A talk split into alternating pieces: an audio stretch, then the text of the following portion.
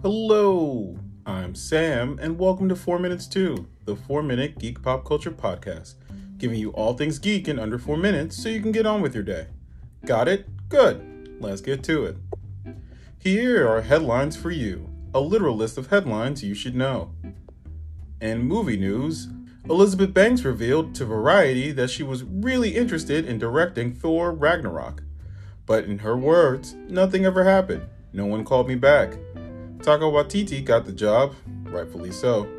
Eh, you made Cocaine Bear, which looks like a lot of fun. Marvel might call you for something else. Speaking of interviews, Jonathan Majors revealed to Entertainment Weekly that Heath Ledger's performance as the Joker in The Dark Knight inspired him to act. I can see that. Jonathan Majors and I are around the same age, and The Dark Knight is probably the only movie I saw three times in theaters. Heath Ledger's performance was a major reason why.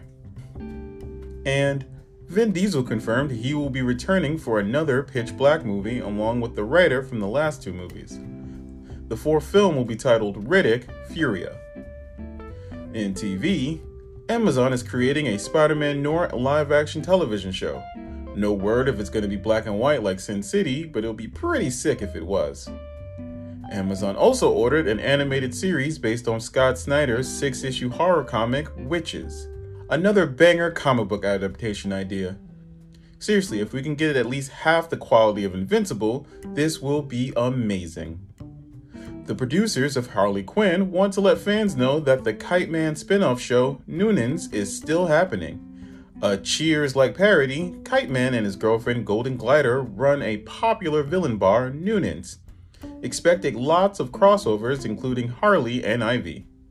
Nike, in collaboration with New Orleans Pelican star Zion Williamson, will release a Naruto themed version of the Jordan 37s in a Rasengan color pattern. And Jimmy Choo is releasing a limited five shoe series inspired by the original five Sailor Scouts to celebrate 30 years of Sailor Moon. In games, we got a bunch of trailers at the Nintendo Direct event, including The Legend of Zelda Tears of the Kingdom the Metroid Prime remake, and Pikmin 4. On the rumor mill, Zach Galifianakis has been cast as Pleakley in the live-action Lilo and Stitch movie, and Netflix is making a Witcher spin-off show called Riff Raff. Six teenage thieves plan the biggest heist of their careers. And in anime, the first half of Attack on Titan, the final season, part 3, will air as a one hour special on March 3rd. The second half will air later in the year. Lastly, in stuff to look out for, in movies, Ant Man and the Wasp Quantumania comes out February 17th. In TV, the final season of Star Trek Picard comes out February 16th.